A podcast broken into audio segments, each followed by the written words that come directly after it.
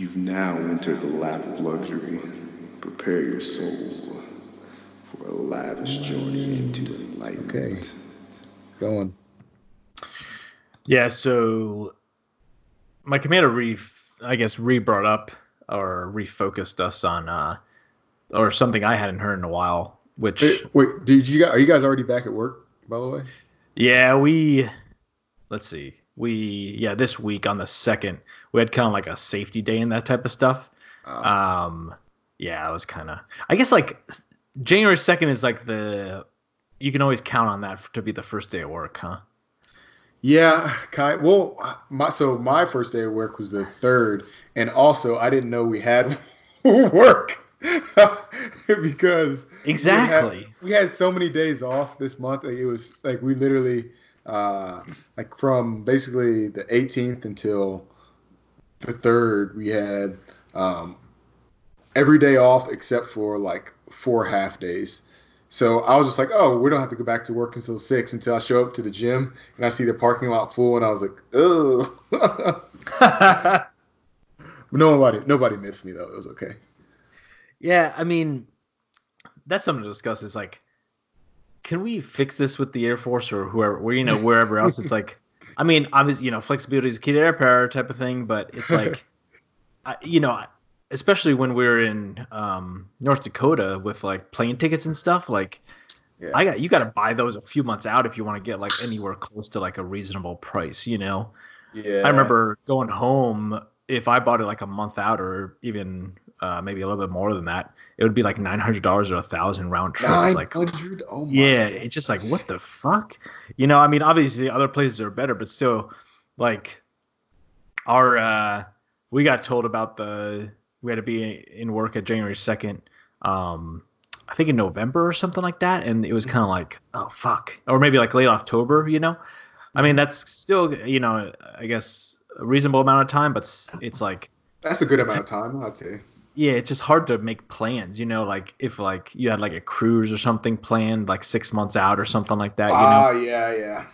And then at that point too, even if you know something 6 months out, you still can't really know. You can't, because you never know. There's always going to be something that changes. That's one of the my biggest gripes with, and it's not really our job's fault, but it's more like my family's or like people who are making these plans here, civilians, like, hey, like for instance, my parents are like, hey, we're gonna go on a cruise, in July of 2020. I'm like, well, I don't even know what I'm gonna be doing in July of 2020. I may not even be able to come home, so I want to go, but I can't just schedule that far out in advance, Yeah, that part's really annoying, especially like operational squadrons and. This is gonna get me on my what really grinds my gears is the fucking airlines and theirs is definitely not flexibility is the key to air power. Like, I think only Southwest is the only good one who you can move things around. Everybody else is like $200, change fee, yeah. And the you have to I guess military members are lucky because we don't have to pay for our bags, but they have to pay for the bags. And then they've recently been doing stuff, I don't know if you've noticed, where they don't let you bring a carry-on, or you have to like pay extra if you go to the gate. Yeah. If I see somebody hits me with that, I don't know what I'll flip. I'll lose it. Like they're seriously just. At what point you're gonna have to pay for a ticket, and then they're gonna call you self-loading baggage. Like, oh yeah, you got it. You're gonna have to so you have a ticket on the airplane, but you need to pay for your seat. And yeah. the they're gonna have like kids stuffed in overhead bins and stuff. Yeah, it's like it's one of those things where they don't technically have a monopoly. There's only like 4 companies, I guess. But it's still a monopoly because they can all do – I think there's a term for it where they all just get in cahoots where they're all like, hey, we're going to charge them this much for baggage fee, and everybody does it. So, you don't have any options. You know what I mean? Otherwise, yeah. You could have went to somebody else. They but just kind of parlay the monopoly almost. Man, I wish like almost like an Elon Musk thing where somebody like made a millennial like airline where they're like actually like realistic and like cool about everything. You can move your plane tickets and stuff. I mean, obviously all the logistics involved it's hard to it's hard to allow people to do that. But man, they were just so shitty, you know. And here's the other thing is I feel like, man, now I'm going. Just let it flow. Let the hate flow. Like I think I've talked about before, the automated phone services or customer service, where now everybody you call, man, is just like, you know, you get greeted by this thing and it's like, I'm just trying to talk to a fucking person. And it's always inevitably, it's always like, do you want, you know, option 1, 2, or 3? And it's like, none of those are like the one I want, you know. So you're trying to like figure out which one it would it be. Yeah, and then they're like, one recently was like, okay, if you don't answer soon, we're gonna hang up essentially. And I'm like, what the fuck? You know, it's like, oh my god, man, I just want to talk to somebody. And then it always happens too, where like they're like, give me your credit card number and your social security number and all this type of stuff, and what was your order number and all this type? And then when the person picks up, they're like, without even saying hello, they asked me for all this stuff that I just asked for. Dude, I am fucking freaking out on this stuff, man. I'm so gonna fuck around and hit you as like, oh, we need your name, social security number, date of birth, and mother's maiden name, and then you can give it to them like, all right, thank you, we'll call back in 2 days. What? And then like you're reaching you're looking for, you know, Home Depot customer service, and then it transfers you to Little Craig's bus service, and you're like, so they have all my information, thanks. Yeah, man, it's crazy. And then I think there's also this like no flexibility with how do I say, like electronic deposits and all that type of stuff. Not necessarily that, but like if there's like an automated system where like, let's just say, I don't know, I paid a credit card bill, but then I paid too much or something like that. If I call them and nothing's happened yet, the bank hasn't taken it out. I hate the idea that there's no way for anybody to stop that. You know what I mean? Yeah. Then you have to like, just wait until it runs its course, you're saying? Yeah. And there's a lot of things that are like that. And I don't know how that's like, there's no like cancellation process, even though it takes like whatever 3 to 5 business days or something like that. Yeah. And I'm like how have we gone to this position, you know, where we like somehow are ahead with using technology, but we're also still like at the mercy of it, you know? Yeah. And I think it's like TSP for our military retirement stuff that you put money into. They always talk like every once in a while I had an issue where it like didn't put the correct amount that I said to or something like that. And I would call them, and, you know, of course they do this classic, like, oh, I can't help you. You got to call this number, or, you know, you got to call these people. And I'm like, do you have their number? And they're like, no. And I'm like, okay, goodbye. Yeah. Dude, and then I don't get that either. Yeah. And then they're like, well, it all depends on when the system processes it. And it's like, well, can you tell me when that happens? They're like, no. And I'm like, what are we doing, man? You know, it's just I think the dehumanization of, or the basically not the dehumanization, but the automation has made us just retarded. Essentially, we can't do anything on our own. And then because we rely so heavily on automation, it's not okay. Not even that. It's not even that we can't do things without the automation. It's that we are reluctant to. So like in the example you gave, so like that person could easily have that phone number to the person. They know the branch, they know the district, they know the correct agency that you need to contact. All it takes is them to have that phone number. Talk to the agency and ask them what phone number. Like and that's not even them. Like somebody above them should say that to you. Oh yeah. All you have to do is you call this phone number, and they give it to you. Instead of them like, oh, we don't have that, and you can just use that. You just look it up on Google, search it, and it's there. Like, come on. Help me. And then along with that, like, when they, you know, you finally – so, like, I make the phone call. I have to fucking hurdle my way through the automated phone system. Then I finally get to talk to a person. And then, by the way, tip, I think Doc gave me this one, that you have to press 0 if you in most automated phone systems, if you press 0 like a bunch of times, they get the hint that you want to talk to somebody. But you know, you get through that and then you talk to somebody and you're like, hey, I have this problem. And they're like, oh, okay, this is going to be this department. So they transfer you and then you talk to them. They like re-verify you, talk to this department. And then it's like, oh, yeah, so you have to talk to them on Monday at 11:57 p.m. Yeah, and but not like, after 12. Yeah, it's like, or 11:57 a.m. or something. Yeah, it's like, what? Like, ah, God. And even, like, sometimes it's not even time sensitive and I just want to send them an email. And I think some companies are getting worse with like the contact us button or whatever it is. Like it's like impossible to find how to call them and especially talk to a person or something like that, you know? Yeah. It's just getting fucking ridiculous, man. I think I saw it might have been like on NPR. Everybody knows, I think every episode I bring up NPR. That's just the push for them. Like they have a lot of fucking really interesting segments about random stuff.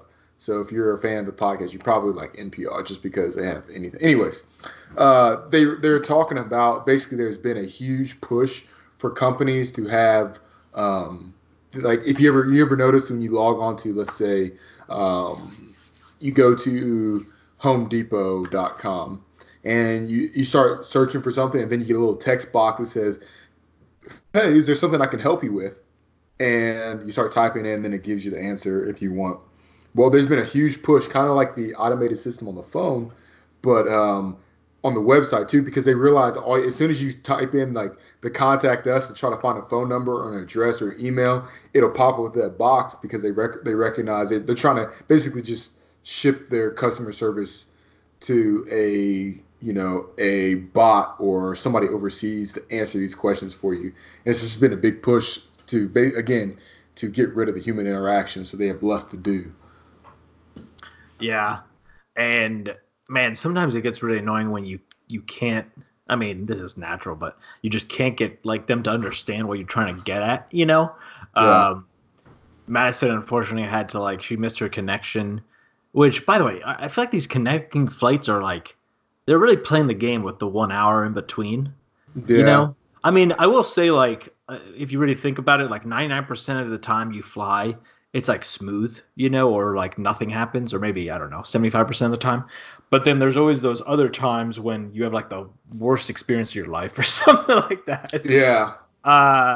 Maybe I'll talk to her about it more in depth, but or have her on. But yeah, she had a kind of shitty situation. But I knew she was going to kind of miss it because she was like, hey, we're delayed. And then she's like, okay, we're going to depart now. So I called the airline and I think both of our names were on it or something, so I was able to make changes for her. But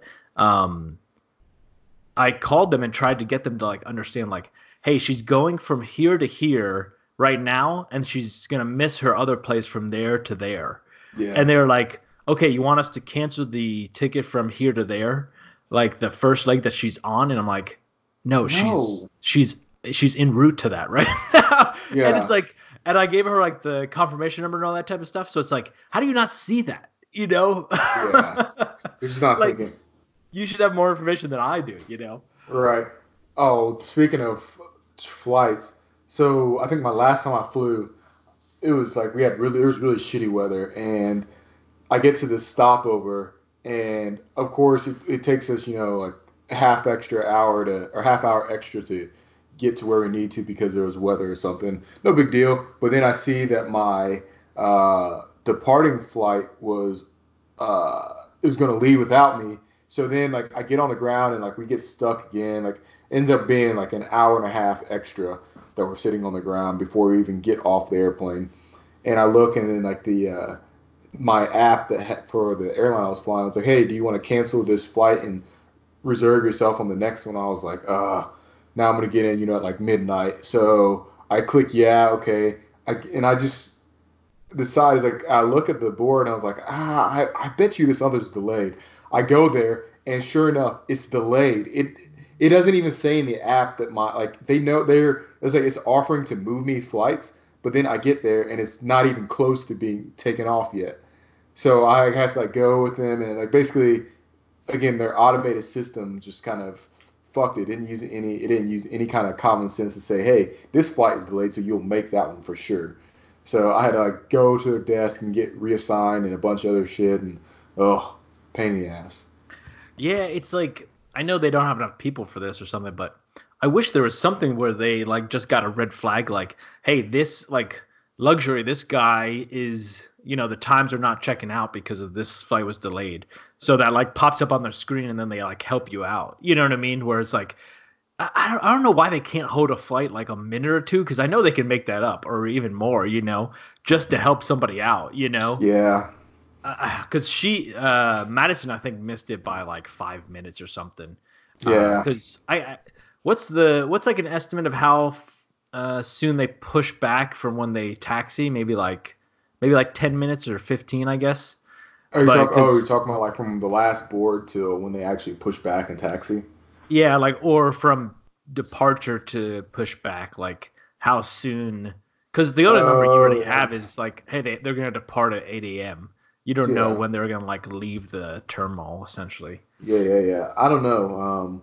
I think it's probably like 15 minutes or so. I think the thing that plays against them ever doing that would be that they start their clocks basically as soon as engine start comes on. So they're basically trying to min load fuel and a bunch of other shit just to like, because they're like, it's all a money game to them, you know, like they don't just hey, every time we're going to top you off. They're like, you it's going to take, you know, 20,000 pounds to get from, or that's probably a way overestimate, but it's going to take 20,000 pounds to get from point A to point B. So we're going to give you, you know, 25,000 pounds to have for your divert gas, and that's it. Because if they load them up with extra, you know, you don't never know. So because it's commercial, I think they're skimming everywhere they can to get, and that's why they're not waiting for anybody. Like, oh, you know, time is money. Time is money.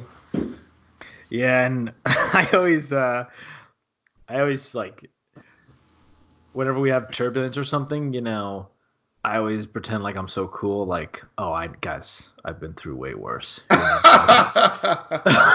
Like, I think in my head, like, it's okay, guys, we'll be all right. And then every once in a while, we'll have like actually bad turbulence, and I'm like, okay, I'm gonna die. I'm like not cool anymore. We're all gonna die. Yeah. And isn't it funny you have that like, I don't know, one like maybe 10% of your flights like where it's like something's actually happening and you're like, oh fuck, you know, and then you just land and you get off the plane and you're like, oh, okay, whatever, you know, you just go on and you never like that. It was a terrifying experience. Yeah. There's something to be said for not having a basically not being able to listen into what the cockpit is saying, you know? Yeah, exactly. That's my biggest frustration with flying commercially is I wish there was a I guess what would it be like if you could pay extra, like it was like first class, or you could listen into the cockpit like intercom. I would pay that every single time so I could figure out like what the hell you guys doing up there? What are you doing up there? Why'd you do that? And who's got the jet? Yeah. One of the guys like, I'm gonna take a nap, all right? And the guy, you don't hear any response, and you just see the airplane just slightly drifting over there. I'm like, guys. Yeah. Did you run the checklist? Nah, I memorized it. What? Yeah, man. Yeah. That's you. I mean, it always sucks to have a layover and stuff like that because you know you're like in a rush or something. But in the end, you like, and hopefully the pilots always obviously maintain this because they, you know, they don't really have skin in the game in terms of like, you know, wherever they land is whatever, you know, it's not like they have, I mean, I guess sometimes they have to like get home or something, but if they're on like a 3-day trip, then it doesn't really matter, you know, or something. Right. But hopefully they always keep like safety as their priority. And I'm sure that's really tough to do knowing that you have like 200 people or something in the back, like wanting to get there, you know? Yeah. That's probably the most difficult thing I got to imagine. Yeah. If we got nothing on that, that was, I guess, a little bit of a customer service airline tangent. But, yeah, I don't know, man. I think they're just getting out of control with their fees and all this type of stuff and, like, more restrictions. And actually, the thing I was going to say before, too, with customer service is I feel like everybody kind of knows – and, you know, this happens all the time. But or natural, but it's like everybody kind of knows their job, but they don't know anything else beyond that, you know? Yeah. Like, I feel like it's rare for me, like that, like TSP, the military retirement thing, where I'm like trying to ask them like a little bit more in-depth questions so I can like wrap my head around it. Like, I think people, like, they don't really care about that. They're not looking for like the next step or anything like that, you know? Yeah. And I wish they would, just to, and that's, I don't know. Obviously, that's going above and beyond to like kind of maybe fix your organization or improve it. But I don't know if that's too much to ask. But it's a little bit frustrating sometimes when, again, people are like, "Oh, so you got to talk to this department," or "I don't know, yeah, you know, this type of thing." So, yeah. But going back to what we started with, I guess the General Goldfein in 2018 said, "Let's see, this is not a direct quote, but." The Air Force must grow its air power sustainability by 2030 to meet rapidly evolving threats from China and Russia. Or actually, sorry, he didn't say that. Senior officials said that. But, yeah, so I don't know. How do you think we're doing on that so far? I think we're doing better. I think we're in a better position than people would have us believe. I don't think we're invincible, like kind of the uninitiated think, but I think sometimes we're too smart for our own good when it comes to that stuff. Like a lot of the advancements that China, Russia have made, they're definitely good advancements, but I think the difference is being there's. So I'm going to kind of get off a tangent, but let me finish that thought first. The difference is, like, they're making these advancements in some technology that we may not have, but the key is we have the awareness of them doing that. So where you kind of get tripped up is when you have no awareness of that, you know? So if you have no – so let's say that we have a there's a technological advantage that we don't have. Let's just say a country they have like actual laser systems, you know, that can like actually work like a fucking like a Death Star, you know, something like that. Let's say a country has like an actual laser beam. Well, if we have no clue that they have an actual laser beam, you're going to be stuck like the rebels when all of a sudden you're just like you see a planet explode and you're like, what the hell was that? Like that came from that thing over there? Are you fucking kidding me? We're fighting against guys with planet destroying lasers? Are you fucking kidding? Yeah, I'm not trying to play this game anymore. Yeah.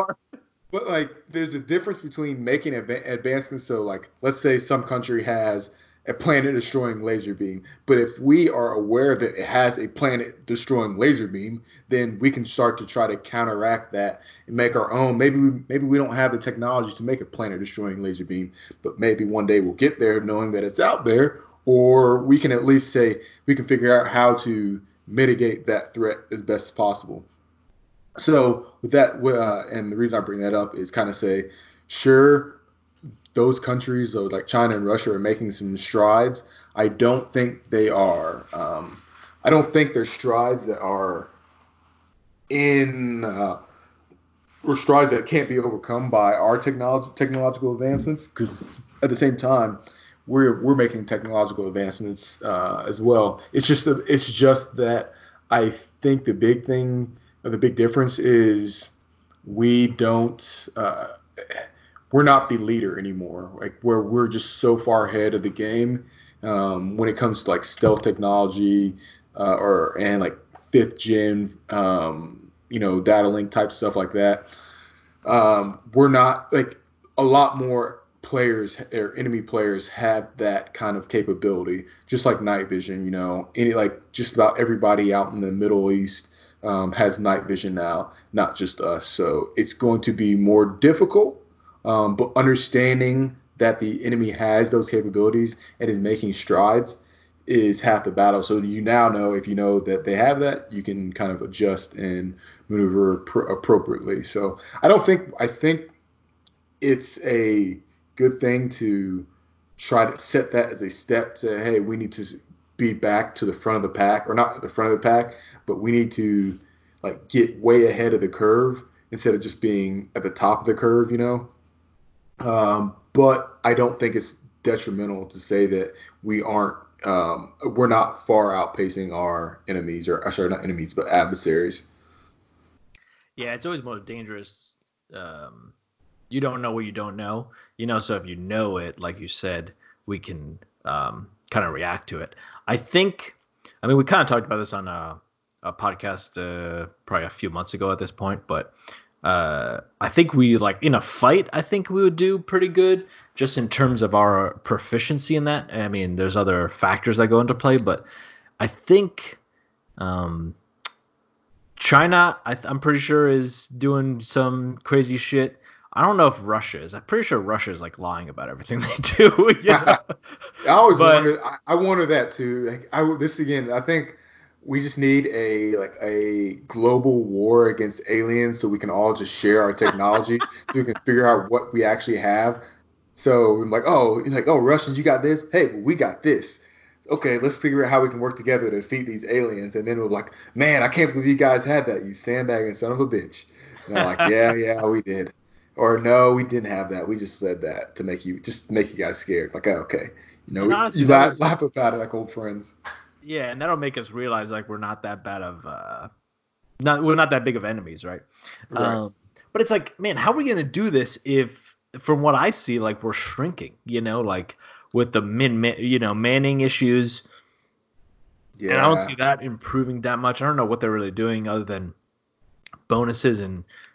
They're doing, like, superficial stuff to, like, kind of get rid of some shit, but, like, admin stuff. But I don't know if they're recruiting more. I guess they kind of are at least trying, but I don't know, man. It seems like kind of we're headed in the opposite direction of what we're trying to do, you know? 'Cause yeah, I agree. I think this is one of those things where people are – there's kind of ebbs and flows, and right now it's almost more lucrative monetarily, emotionally, spiritually, and socially to have a civilian career in a lot of aspects. Because of that, we're losing a lot of people. The benefits but clearly for a lot of people outweigh the downsides when it comes to leaving the military. So I think, and this is going to sound a little bit brash, but the only thing that can stop that steady decline is a sense of duty, or a sense of this needs to I'm going to do this for the greater good. And things that bring about that are, unfortunately, mass, basically large scale war, and even more unfortunately terrorism. Or personal attacks. Like, you didn't see a mobilization of people willing to join the military until for a long time. Like, the major impact were World War II and September 11th. To be honest, everywhere in between, people were kind of like, like Vietnam. People were not really trying to go. Like, no one had a overwhelming desire. Like, I need to serve my country. There was kind of like, but there's no unifying cause, if you will. Yeah, and then, like, it's tough to decide. I mean, that's what the senior leaders are there for, but tough to decide between putting money into new technology, which I think we're doing a lot of right now, to be honest, and versus putting money into the people. Like, I guess we are, you know, with the bonuses, but also obviously you need money for recruitment and all that, whether it be bonuses, you know, signing bonuses, or just getting more out there so that we pull more people in. But now that I think about it, that did cause the Manning issues that we have now, because we put a lot of money into, like, the drones and all that type of stuff, and pulled, like, fighter pilots into there. And then that's what kind of created the vacuum that we're, like, feeling the effects of now. Well, in addition to, like, sequestration and stuff, which I guess we couldn't really control, other than I think General Welsh got rid of too many people too quickly. And then we kind of got behind the power curve on that. But I think it was partially because of I think it's the War on the Rocks, the pilot crisis, there's like a three-parter, and I think the first part talks about how we put too much money into one thing versus, you know, and then that created like long-term effects for us. Yeah.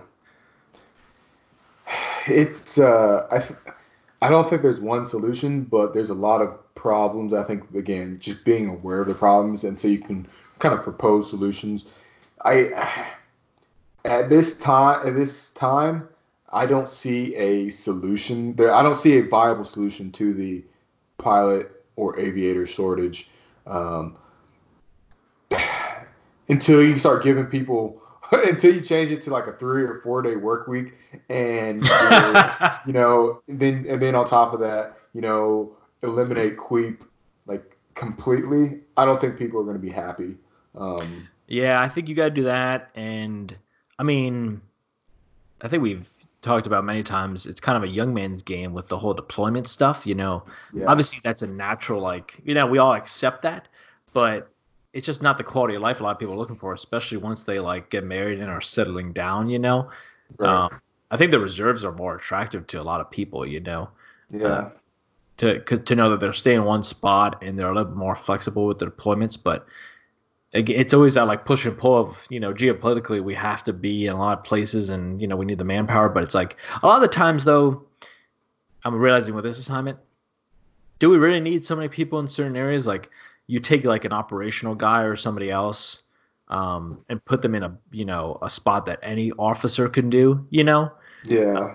Instead of using them properly, it's like that kind of hurts the job satisfaction of it. But also, do we really need somebody to do that, or can we make this other person just do this one other thing? You know, it's like you're gone for 6 months making PowerPoints. It's like, what the fuck, you know? Yeah.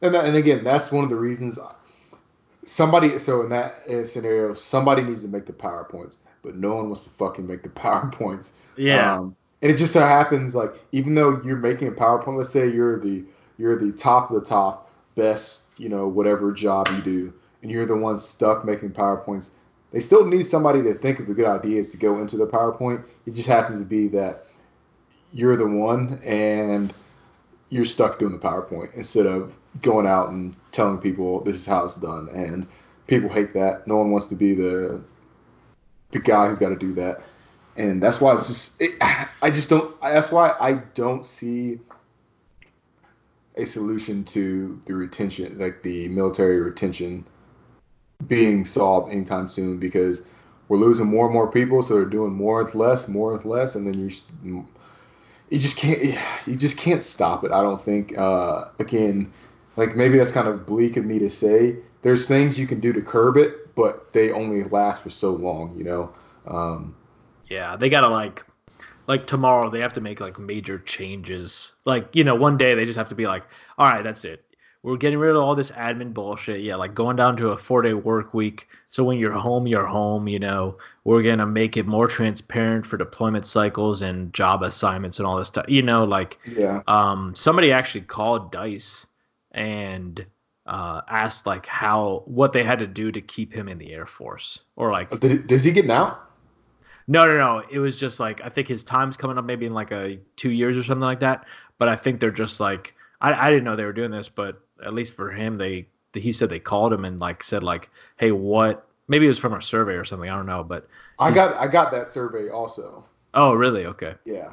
But they actually called and it's like, I mean, obviously you can't. It's going to be tough to call everybody in the Air Force, but so, like something along those effects is like, you know, let's show that they care, you know, because there's obviously, like you said, benefits on the civilian side that are outweighing the maybe not the patriotism, but just the collective trouble of being in the military, you know, of serving. Yeah. Because I mean, everybody we're here for the patriotism and the service, right? Like. As one of my cadre members in ROTC said, nobody joined the Air Force to become rich and famous, you know. So it's like, we're here for the right reasons. You just got to make sure the other stuff doesn't like get us, cloud our sight, you know. Yeah. I will, to that argument, I would say even that may be true. Cosmo's certainly making a running for that. Maybe not intentionally, but holy hell. And I guess he's on the cusp of famousness right now. I don't know about the rich part, but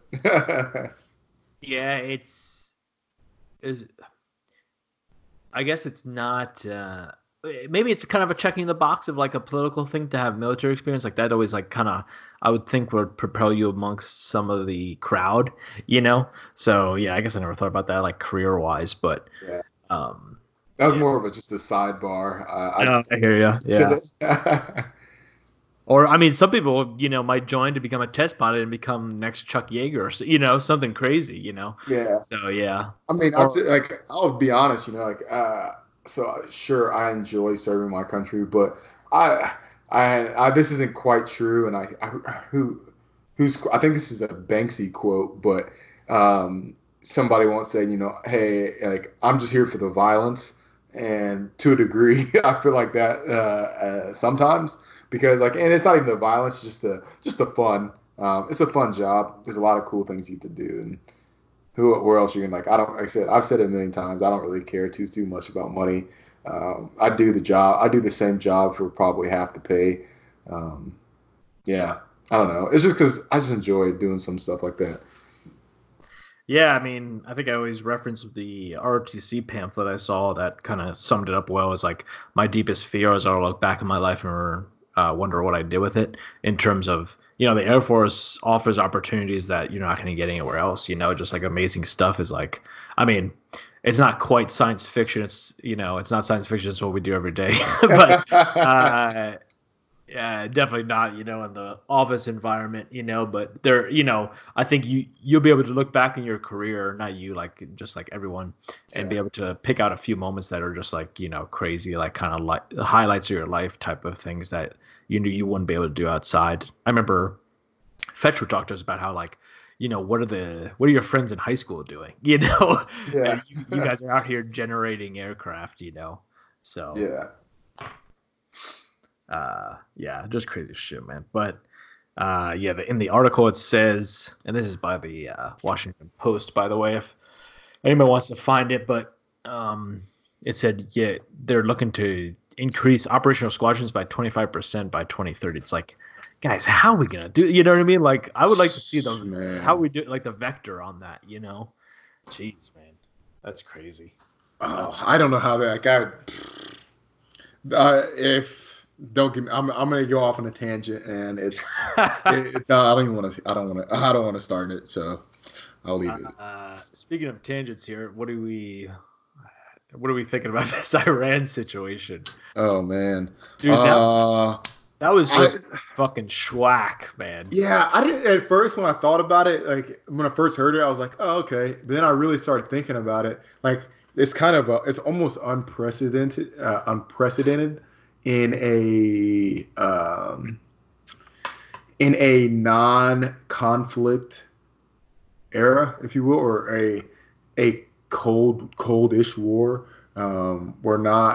Iran is an adversary for sure. They're not a enemy that we're actively targeting. As I think the official line of anything is, you know, the American military holds all targets, or basically holds every target, not hostile, or like basically in arm's reach. Like there's basically we say that like there's no target anywhere that we don't have a plan for. Yeah. And sure, like, but at the same time, like killing somebody, and I've heard, at least on some of the sites I've been hearing, they call it assassination, which to a degree, I guess assassination would be true, but also like, I mean, I just call it just killing the guy, but, It is kind of unprecedented in the fact that this is almost like killing Franz Ferdinand, you know? Yeah. It's kind of weird and odd, but at the same time, like I see the relevance and I see why it was chosen, but man, it'd be the equivalent of like I think initial reports were like it'd be the equivalent of killing the Joint Chiefs of Staff. or the killing the chairman of the Joint Chiefs of Staff's, like, no, it would not. Okay, like that's a whole nother can of wax. You know, it'd be like I think I saw somebody put up the best one I could compare it to is killing the commander of JSOC and also or Joint Special Operations Command, who would also be the head of the CIA. But I'd probably just compare it to killing the commander of JSOC, which is like, that's a huge deal, especially seeing that he's not actively perpetrating acts like actually doing it himself, like running around, like shooting people and blowing people up. That being said, the guy, from what we hear, I don't know. The guy sounds like the guy's been planning a lot of stuff, and he's been a part of a lot of the kind of proxy war stuff going on in the Middle East, primarily around the Iraq, like basically around the Arab section of the Middle East. So I don't know. What are your thoughts? Well, I'm starting to look at more stuff, but yeah, that like I know I saw it was like. What's the Iranian leader? What's his name? Ayatollah Khamenei. Yeah. Khamenei. It's his right-hand man. And then, yeah, it's hard to parse through and, like, see what's true, but it seems that the general consensus is, yeah, he's been in charge of, like, a bunch of bad shit, some of it dealing with Americans either getting hurt or killed, and then also him just playing the Middle East like his own, like, chessboard. Somebody said he has a selfie on like certain battlefields or something, like probably at a distance, but just like he's orchestrated a lot of the trouble that's happened in the Middle East. And I guess, I don't know, real quick sidebar, he was in Baghdad, so what was he doing there? Was that like, was this like a peaceful thing, or did they just see an opportunity on a certain like Iraqi soil that they could have gotten him? So that's one of those I think that's a kind of a two-part question there. The opportunity was there to, from my understanding, and this is me playing political pundit, I guess, if you will, or not political pundit, but some kind of pundit. You kind of have two options, right? So the areas that Iran is probably within the Arab world. I would say Iran is the most capable. Iran is not an Arab state because they're not right next to Saudi. They're not a part of Saudi Arabia. But in the Middle East, Iran's probably the strongest force. They have the most capability, I'd say, amongst the big countries. So they're probably overall more capable than Israel, more capable than Syria, and more capable than Iraq on the whole, I'd say. At least that's the consensus.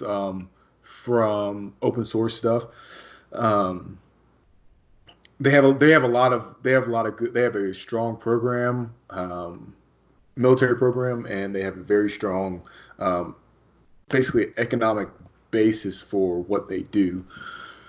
That being said, because they're so strong, it's kind of like how we are based throughout the Middle East, and he's kind of like, he's a general, so he's making his rounds, seeing different people. He's going to go to Baghdad airport because there are Iranians, as we've seen in the Middle East or in Iraq and Syria. Iran helps Iraq, helped Iraq trying to get rid of ISIS and ISIL. Same thing with Syria, also provided material support and I think some personnel as well when it comes to the Syrian fight against ISIS, ISIL. So he's traveling around. You can't, and to kind of stick the landing on this one, which I always have a terrible time doing, it's the most, in all honesty, if you're going to take the guy out, it's the most opportune place to do it.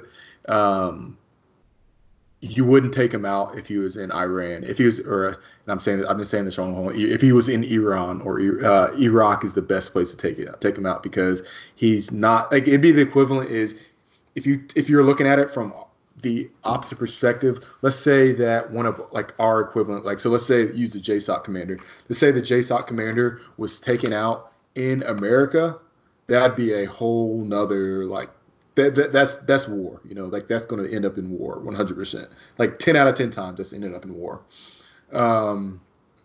However, if the JSOC commander is taken out, you know, as he's visiting troops in Syria, that's a different story because he was overseas. He was in the line of duty outside. Sure, it's a huge person. It's a huge person to get, but he is technically deployed overseas at a separate area, you know. So I think that in that aspect, it was smart.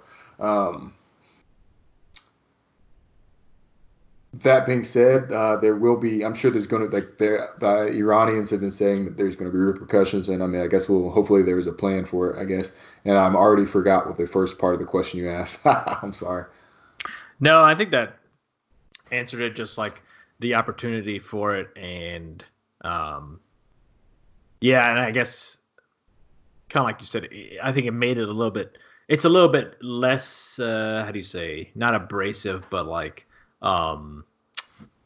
harsh, because it's not on, it wasn't in like Iran, you know. But yeah, I forgot about the whole thing about like, this was, I don't know, I feel like during the holidays, I mean, I guess I didn't check my phone much and like look at stuff, but there's like a huge lead up to this that we should just give context to in case people are missing this. Like December 27th, a U.S. contractor was killed along with several other troops from a rocket attack. This was in Iraq, and it was supposed to be for Hezbollah, from Hezbollah, which is, I don't know if they officially say this, but it's Iranian, supposedly Iranian-backed terrorist group, or kind of elite group, I suppose. Yeah. And then December 29th, U.S. bombs three sites that are supposed to be Hezbollah-affiliated, and then, what was it, the 30th or something, the...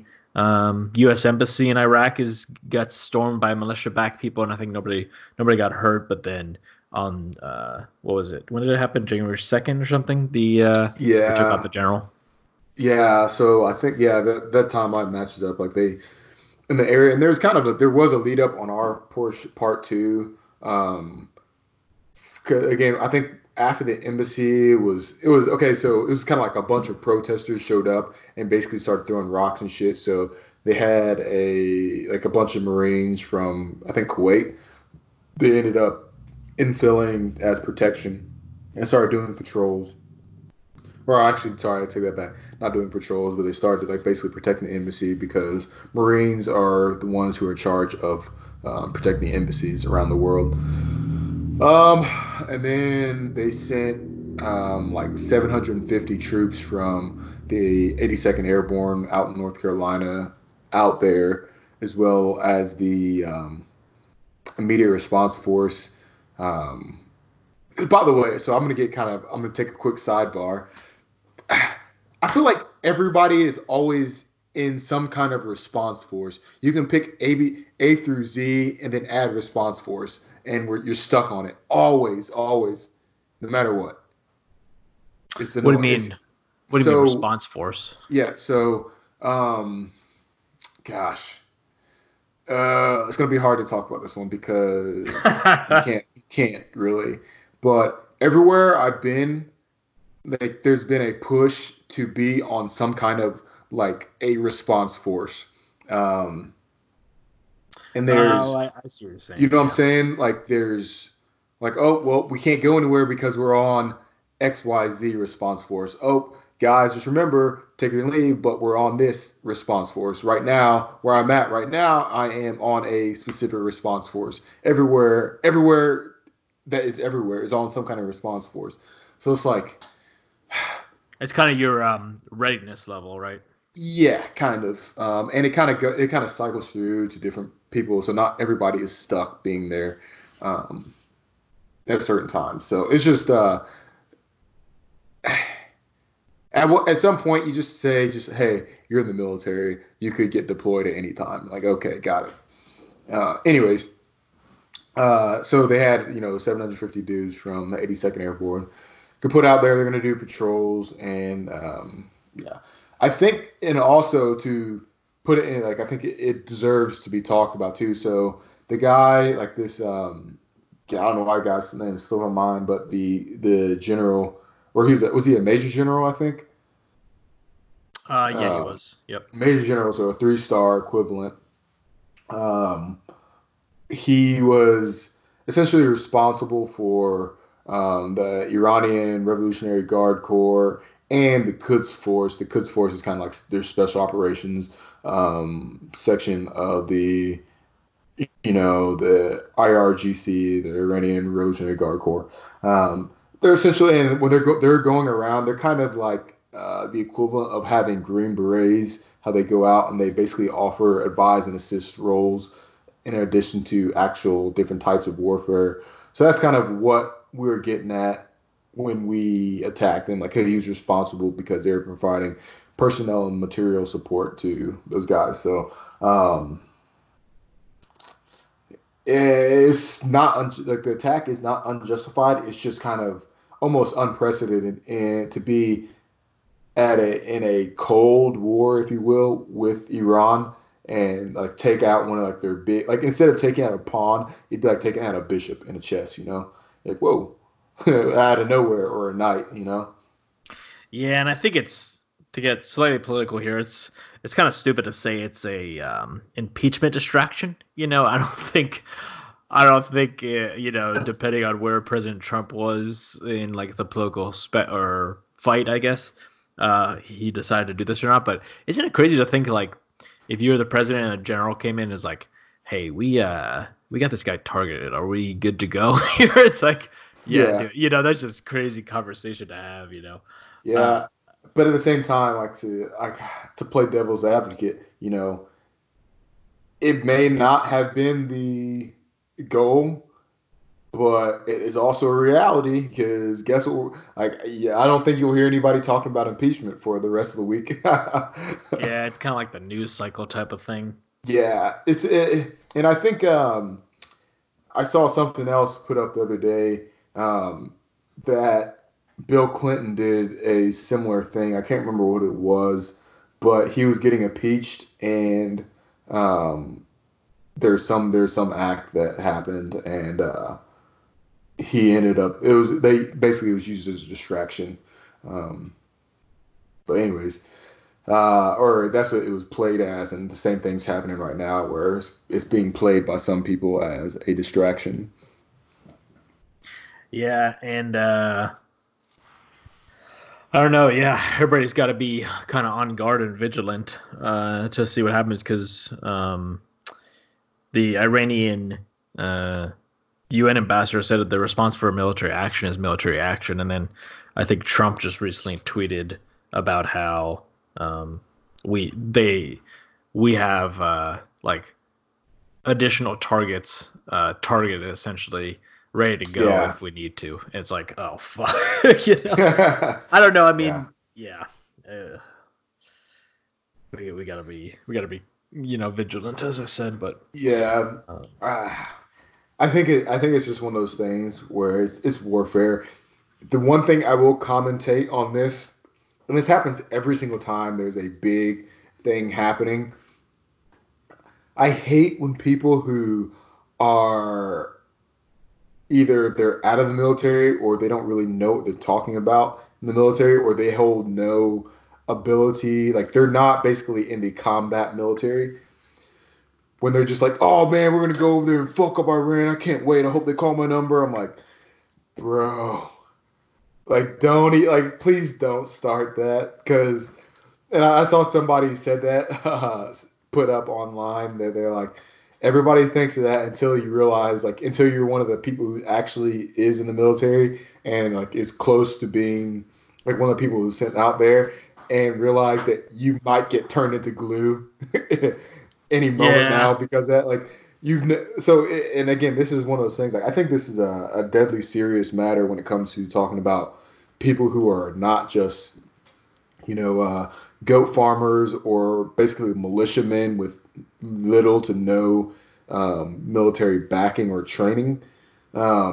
This is a country that has actual means to destroy things. Like, imagine, like, so if you think about the military might, like, you know, we have, like, even think about bombs, whether it's cruise missiles or like JDAMs, and think about what we've done as a country, and maybe we've done individually, stuff we've seen. Imagine that, but take that around and having, like, being on the ground, and then all of a sudden you hear something breaking the sound barrier, and then you look up and all you see is stuff flying because you just had a 2,000-pound bomb drop on your position.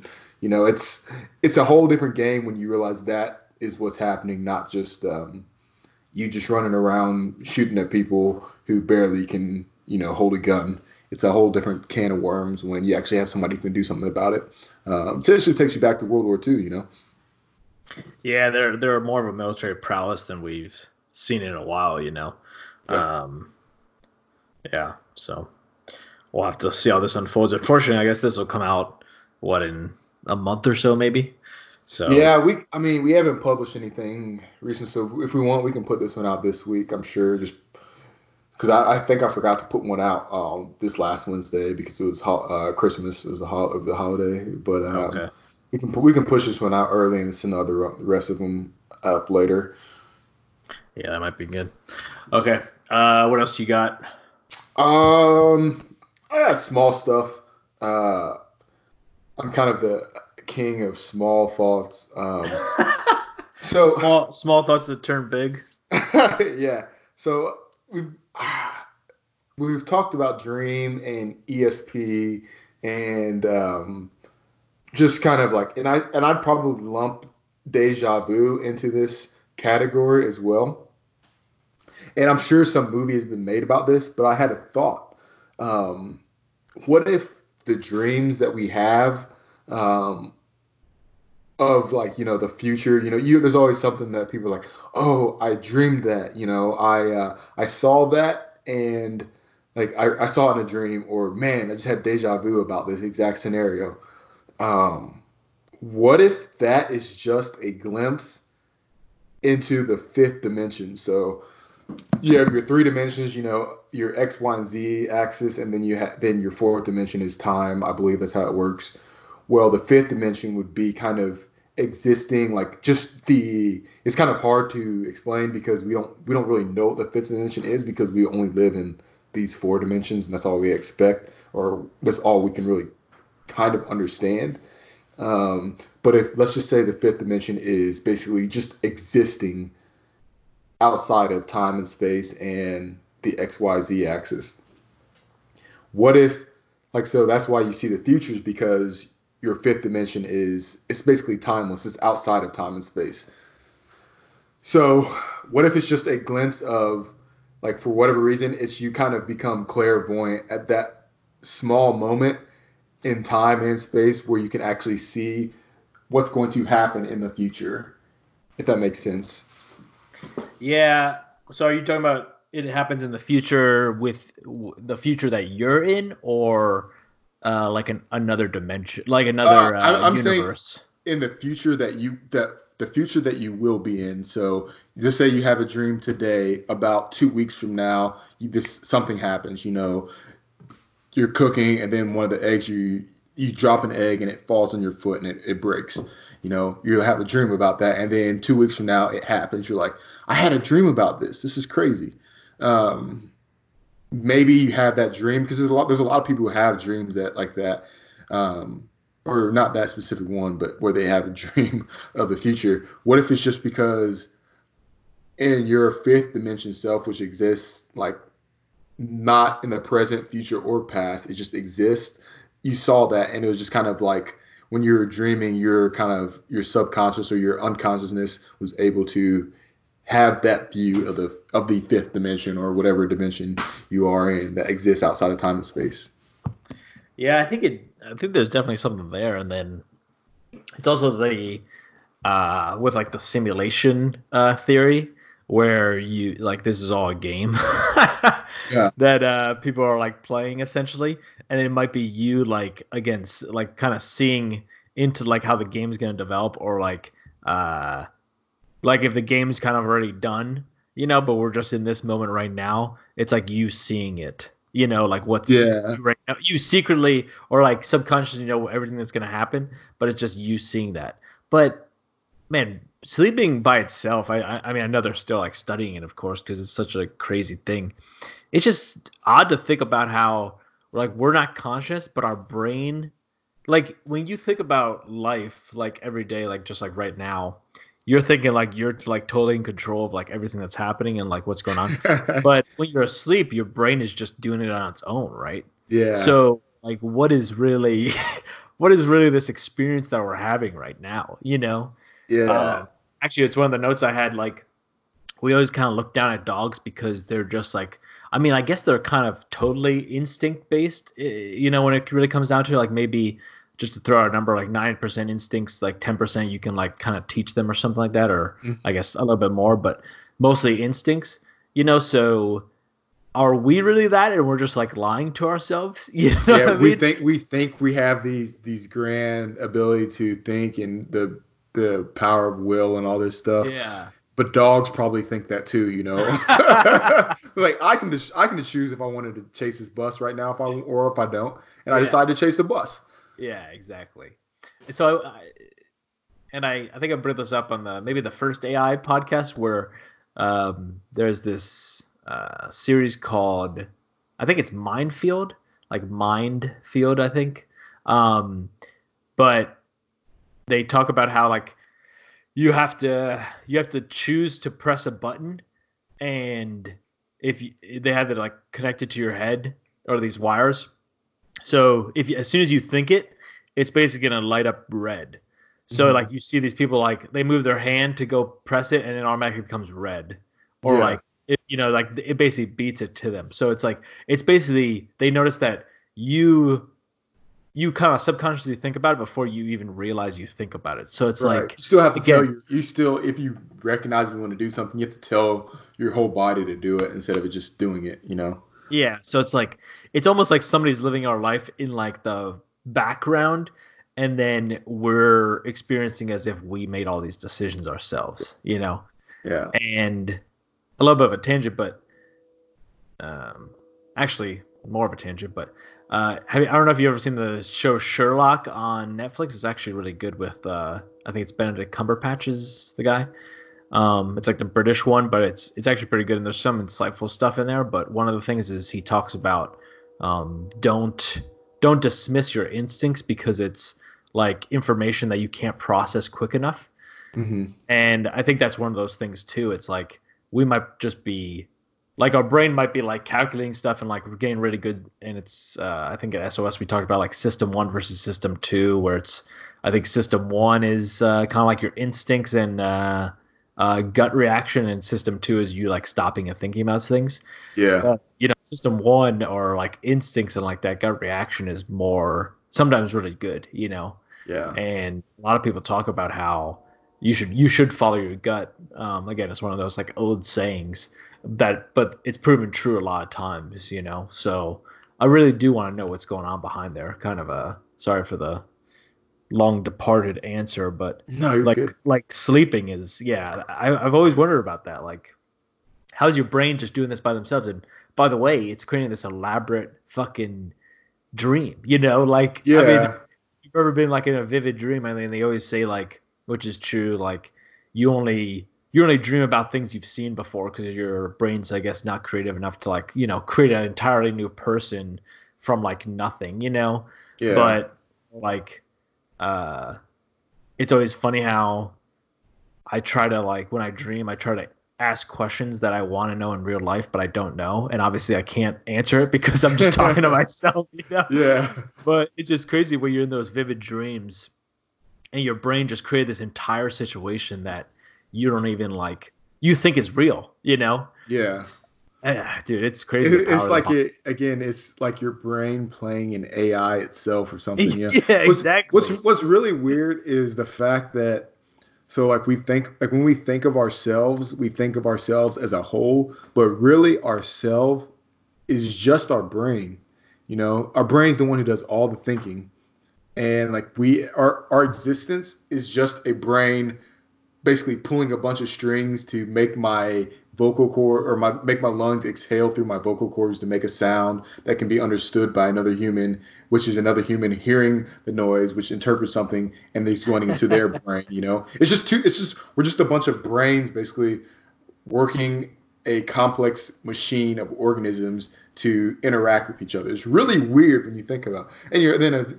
And then on top of that, your brain can basically just go into basically just run a bit on itself when you're going in sleep mode, basically, or a built-in test. I know some people call it a bit test. That's false. It's just a bit.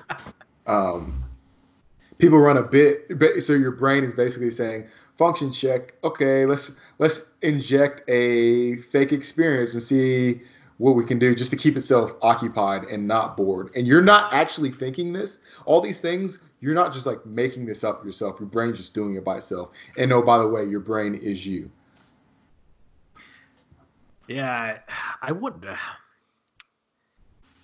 I saw something that they're starting to think that they might have, or like they're wrapping, or I don't know how to say, they're like in the early stages of trying to look at like time travel. I know we talked about before, like wormholes are their way to do it. Like basically if you like bend, I guess it's just space, you can travel from one really far place to another in a shorter distance, and you could basically, how do you say, kind of lengthen that to, or like stretch that out to make it work with time. So it's like you never can really say never, because you know tomorrow they could just come up with something that's like crazy, you know.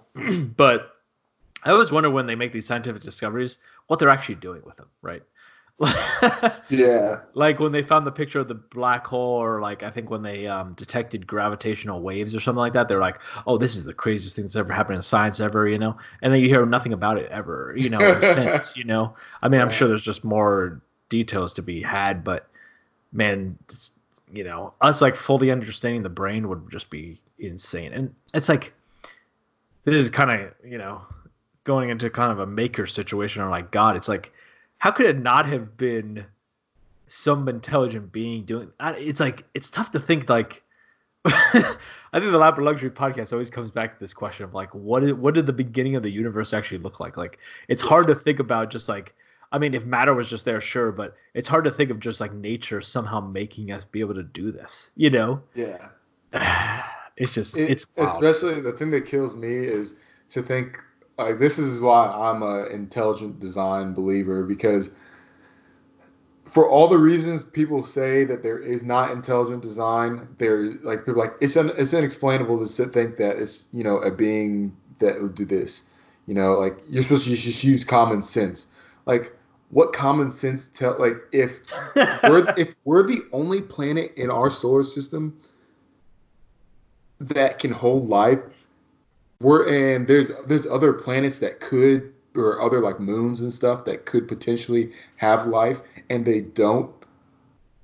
And that's just in our solar system, not let alone any other galaxy, like, or any other star or solar system within our galaxy, as far as we know.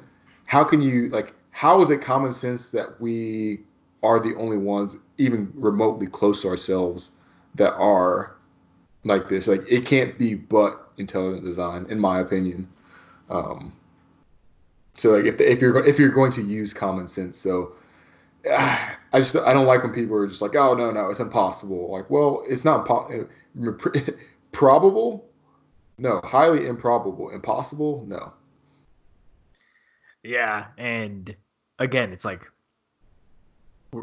you can never really say never, and you can't really dismiss things, which I guess is kind of to the chagrin of other people who are like trying to argue against it. But, you know, once they figure out all the mind and like map it all out and that type of stuff, I mean, that's just going to be crazy to see just the power and all that goes within it. It's wild, you know. I don't know what else to say about it, but I think that's all you can say about it. Yeah, but yeah, I think dreams, to go back to your beginning point, I think that's what they, you know, I think there's more to say about them than they are, you know, like I know we talked about in the first AI podcast, like deja vu, like there's something there, you know, yeah. And fucking Taser, man, he, you know, for those of you that don't know, he's one of our friends, but he dismissed ESP, even though Luxury and I are totally down with it. If we find out ESP's real, I'm just gonna like go to his house and like punch him in the face as soon as like enters the door. Oh, it's funny. Maybe you just don't have that ESP developed. Yeah. Didn't see that one coming, did you? Yeah. I mean, it's just like how we thought, like, you know, when you had a fever or something, it was like a demon. You know, yeah. It's like in centuries now or whatever. We might realize, like, oh, we can all talk to each other, you know, silently, you know, yeah. Like brain waves or whatever it is. But fucking crazy. Uh-huh. Well, I think we're a little bit over an hour, but yeah, I think that's it for this one. We will catch you guys next time. The views and opinions expressed in this podcast are those of the individuals and do not reflect the official policy or position of any agency of the U.S. government.